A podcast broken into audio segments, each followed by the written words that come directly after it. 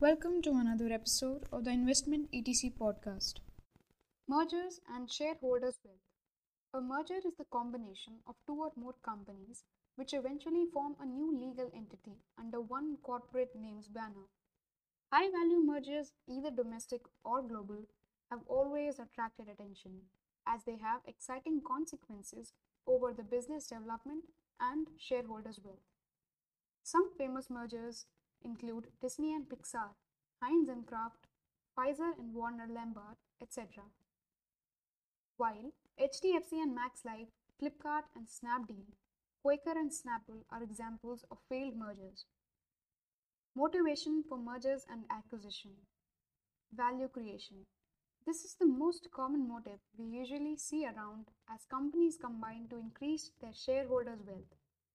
Generally, the amalgamation of two businesses results in the synergy that increases two firms' value, meaning that the merged company's valuation is more than the sum of individual companies' valuation before the merger. Competition Giant companies usually adopt this method to snap up a company with attractive portfolios and assets before their rival companies do so. Examples of this kind of merger include the dot com and telecoms in the late 1990s.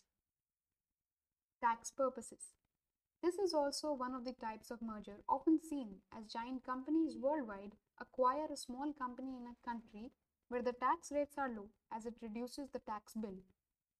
This move is rather implicit and not explicit as it does not directly affect the company's growth or valuation.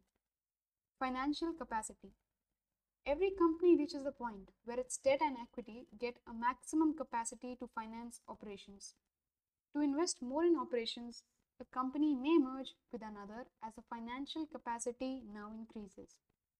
Effects of mergers and acquisitions on shareholders' wealth.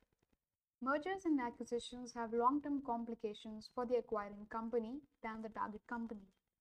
For the acquiring company, bigger the deal size of merger, more is the risk as the acquisition company may bear the failure of a small acquiree, but a big company's failure will completely lay their path with nails. On the other hand, for the target company, a merger gives its shareholders to either cash out their premium if it is an all cash deal or gives them a stake in the acquirer's company, thus giving them a vested interest in long term success. Factors that affect shareholders' returns. Method of payment. Cash payment has been the most well known and most esteemed strategy for payment, which offers better yield than value. For instance, acquiring firm is relied upon to complete stock financed consolidation if the administration of acquiring firm has better quality inside data that the current resources of the firm are exaggerated. In any case, if the acquiring firm has confidential data about the target firm and trusts it to be undervalued, at that point, it likely offers money financed consolidation. Acquisition financed with stocks is a negative sign in light of the fact that the utilization of stocks as a technique for payment is bound to happen when the stock is overvalued, and the shareholders of target firm will prefer accepting amount in cash. The benefit of cash is that the acquirer investors hold a similar degree of power over their organization on the grounds that their extent of position has not been weakened by giving target investors investment opportunities in the merger. In this way, the profits to an acquiring firm's investors will be higher in real money financed acquisition than the stock. Cross borders M&A. Cross borders M&A are deals between foreign companies and domestic firms in the target country. The pattern of expanding cross-border M&A has quickened with the globalization of the world economy. Cross-border M&A is actualized only when there are incentives to do so. In other words, both the foreign company and the domestic partner must gain from the deal, as otherwise, eventually the deal would turn unsuccessful. Kang views. Kang in 1993 expressed that cross-boundary M&A are relied upon to make more abundance than domestic ones in light of the presence of market defects which prompt MNCs having the upper hand over foreign firms. Foreign banks need to act as per the two guidelines, one at home and the other abroad.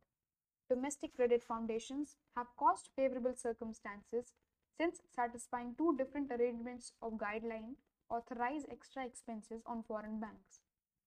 In addition to this, various guidelines decrease the measure of related fixed expenses.